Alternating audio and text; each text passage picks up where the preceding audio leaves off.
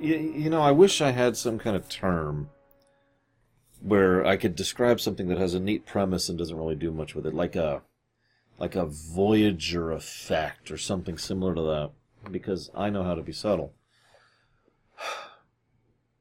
So this is a Prime Directive episode, naturally, and it's almost feels like a sequel to Civilization.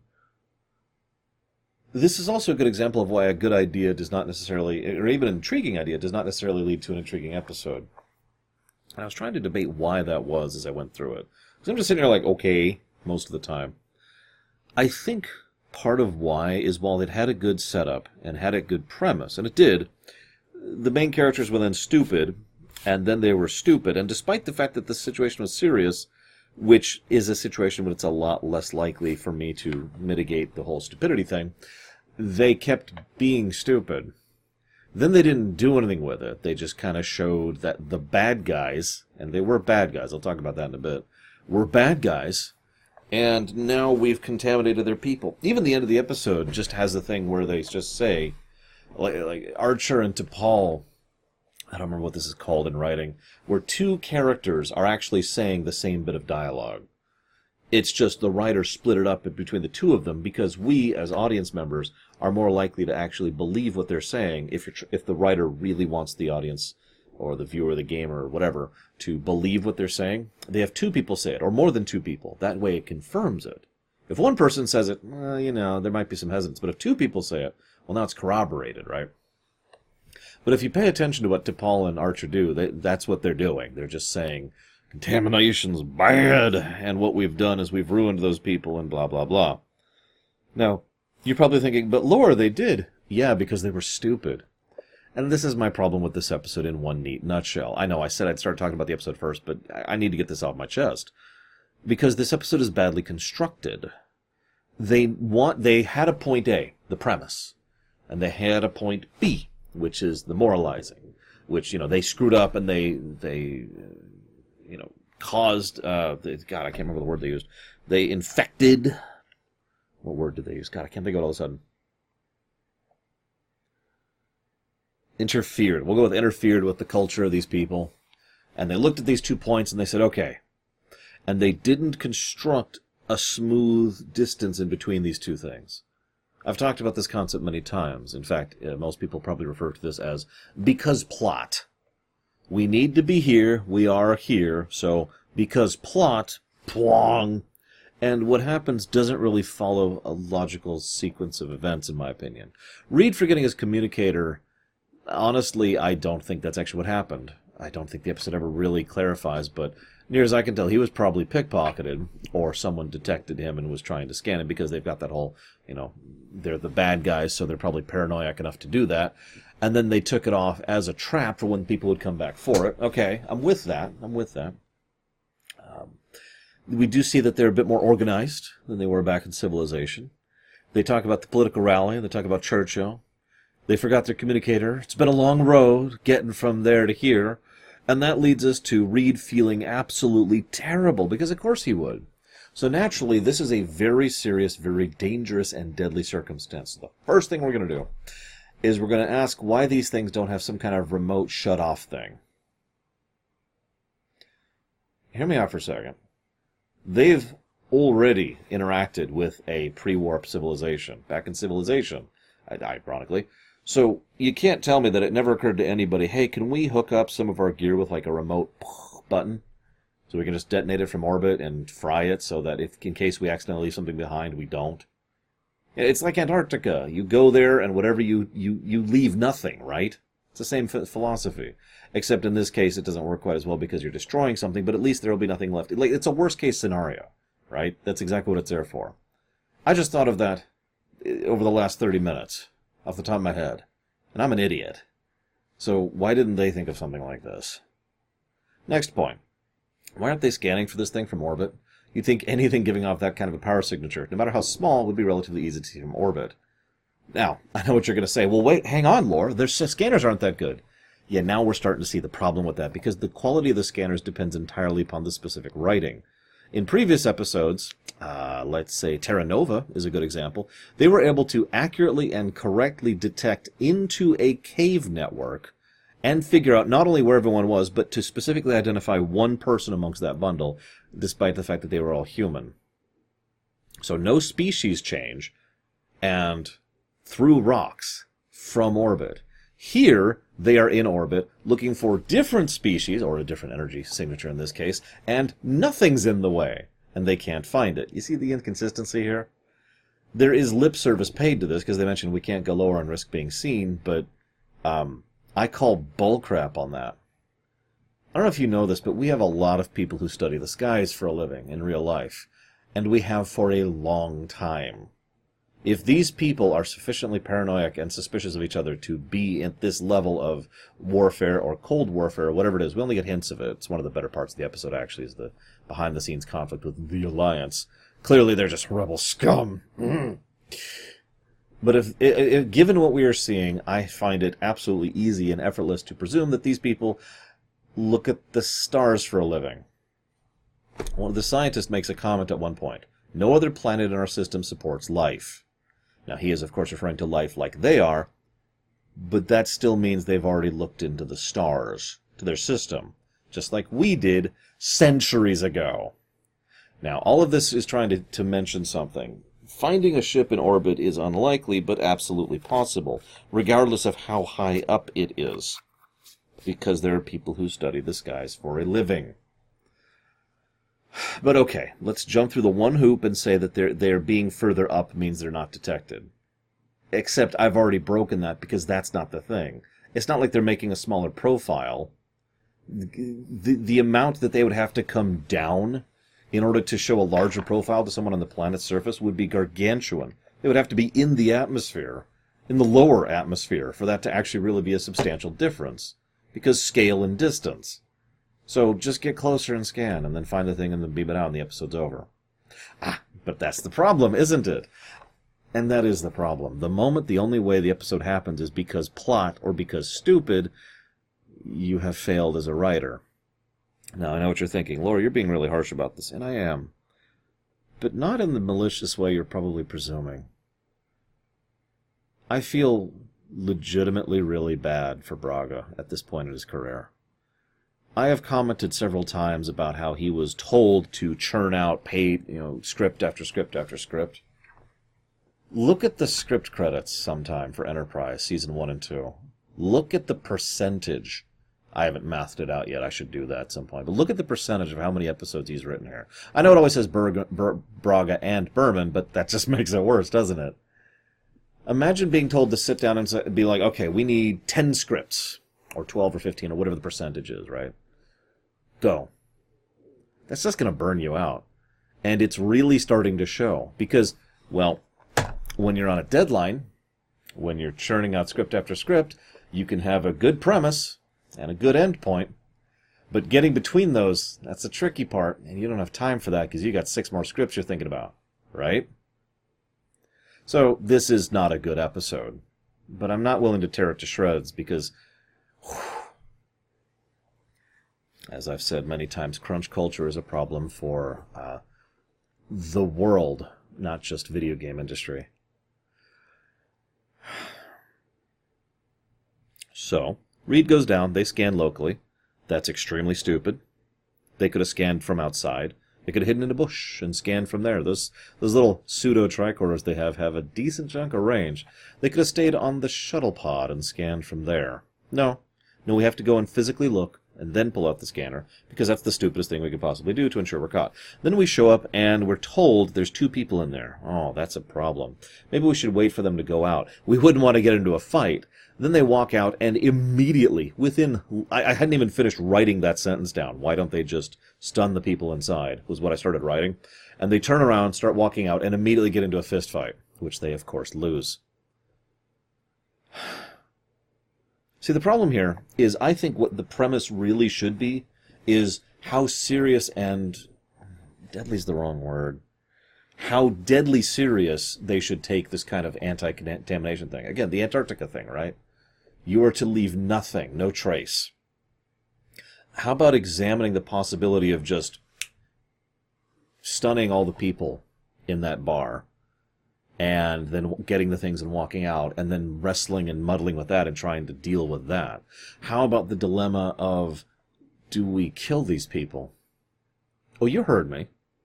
Now that sounds horrific, and there's a good reason for that. But remember, they're trying to hold the the prime directive up as sacrosanct, and that's of course the dilemma, isn't it? If we leave these people alive with knowledge of us and ours, which, by the way, is exactly what they do in the episode, what we have done is contaminated. That was the word I was looking for earlier. This culture to a severe extent that we can't really undo without scalpeling things out. In point in fact, one of the things that's interesting about this episode is if it had stayed just with the local general and that little group and they hadn't, you know, contacted the chancellor, it might have stayed local. Maybe.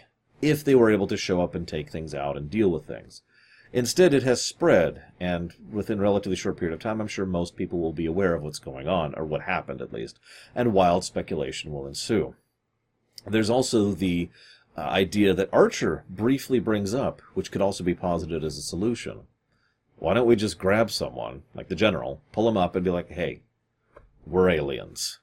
We're just here to hang out. We're not part of the Alliance. We're not part of you. We don't care. We were actually leaving. We just forgot a piece of equipment. And the general will be like, please give us this edge we need on the Alliance. And they'll say no. And then they'll send him back. And that could, of course, lead to another dilemma. Because, see, the benefit of having an ally is that now you have someone on the ground who's going to stay behind after you leave, who's going to be able to take the back scratcher, scratch the back of the culture and the populace there. Stretched, metaphor is stretched. Because, I'm explaining this so badly, because they know how to convince people culturally and in terms of just hard data that nothing actually happened. Right? If you get rid of all the hard data, so all that's left is people talking, that's something that someone on the ground will know how to walk around, especially if they are your ally in this overall endeavor, like the woman we left behind on Civilization, who should have come with us, but whatever. Right? So have the general work on our side. Ugh, we found some Alliance spies. We had to kill them. And cover it up. And it's just another the military cover up at that point. Bam. But you want a dilemma. Okay. Let's say that he refuses. He says no. No, I'm not going to just go and go along with that. We really do need your help against the alliance. They have been doing such and such and this and that. And you can make him righteous or evil or however you want to go with it. There's all sorts of gradients you could go with him and his faction. It almost doesn't matter. It's just which kind of message you want to send. But either way, he wants this help. We say no. He says, okay. Well, I'm not going to help you either. Quid pro quo he starts to basically hold knowledge about us hostage and uses that as a bargaining chip. And now it's like, oh god, now what do we do? Like, General, we can't give you phase pistols, we can't give you ships, and we can't. Do... All right, I'm a reasonable man. How about you assist us on one operation? What do you want us to do? Well, there's this one place which such and such and thing and way. Oh, that's okay. So you, you want me to bomb your enemy. I'm not going to blow up. It's a military installation. There are no civilians there. You do this, and I will completely cover up any knowledge you were ever here. And this could be an interesting dilemma in its own right, especially since the question should be asked do we even trust this guy at this point? I'm going to stop myself here because all I'm doing is coming up with alternate scenario upon alternate scenario upon alternate scenario. And I have had I, I have the luxury of not you know having someone breathing down my neck and saying, crank out 10 episodes. I mean, I am, during my YouTube cycles, I do five to seven episodes a day. but I'm doing that. Me. I don't have someone who is mandating this, and that is a big difference. So, this is why I'm willing to give a little bit of credence because you can see how the, the bones are there, but they're all in the wrong order, ironically. Sadly, I don't have much to say about the episode itself. They're stupid, so then they get into a brawl with soldiers in broad daylight. Uh, then Archer sucks, and then Tucker uh, has to point out how things have gone wrong because apparently that's just too illogical. And then, th- uh, right, I said I'd talk about this. This is why these guys are bad guys. Because not only are they willing to torture for information by beating, which is bad.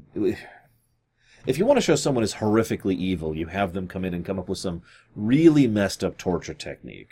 I'm not going to go over details. You know what I'm talking about.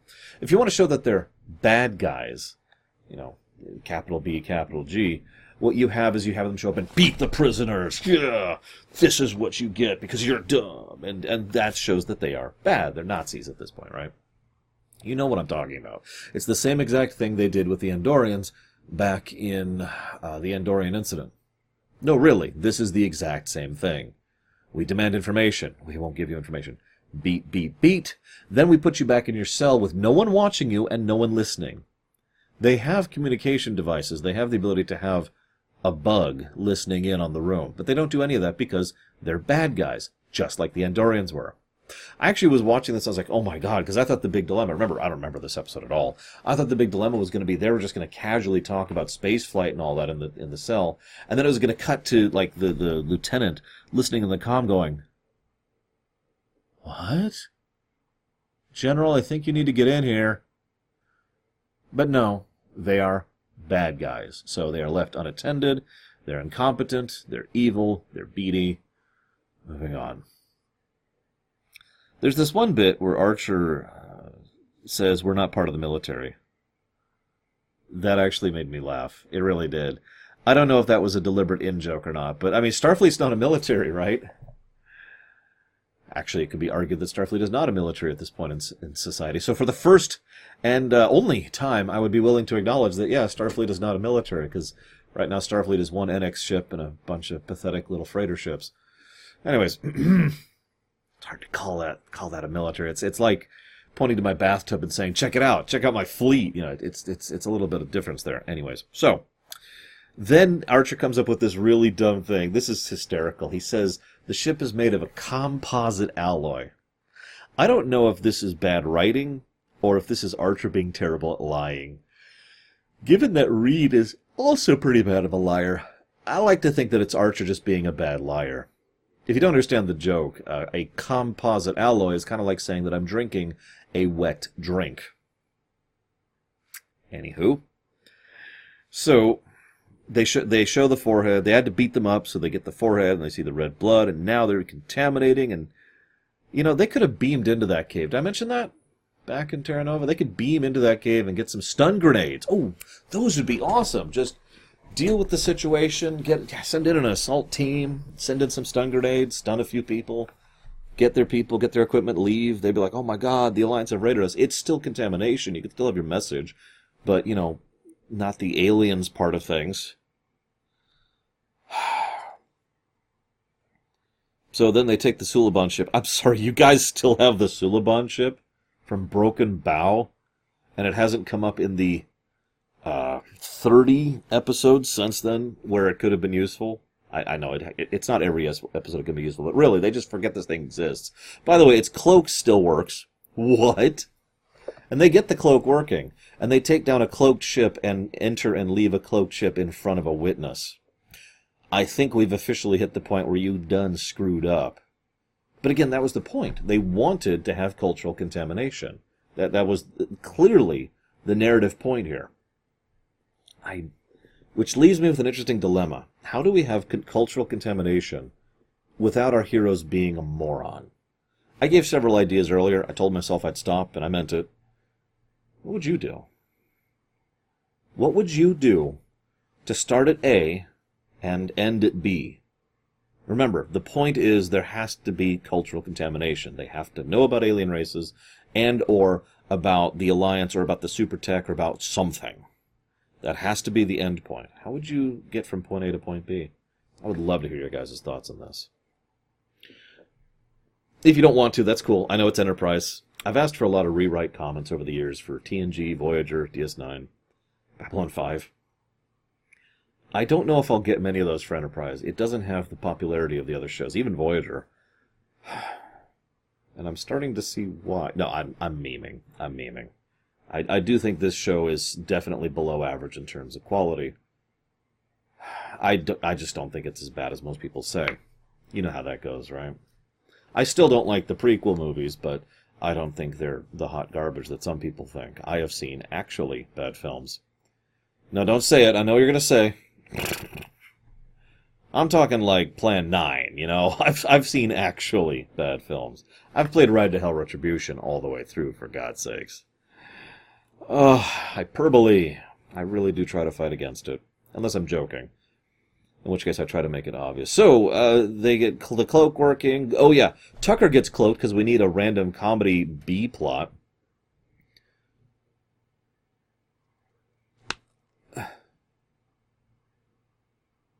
I don't even know what to say about the fact that a cloaking effect can be put can be projected onto someone and then just stay there over a time.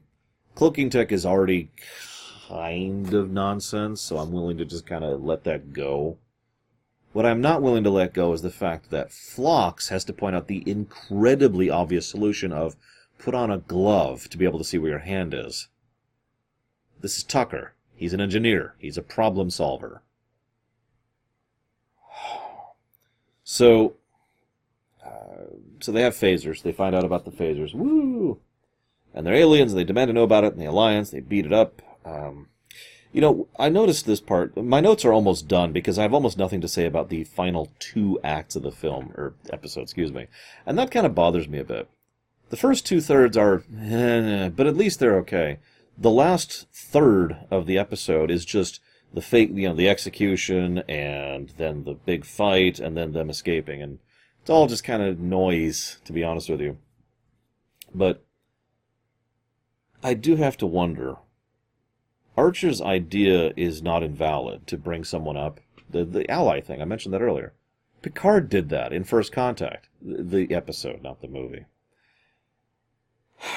There's also the idea that Reed mentions you know, why not just uh, go out fighting? Why not use the stun grenades? Why not do anything else?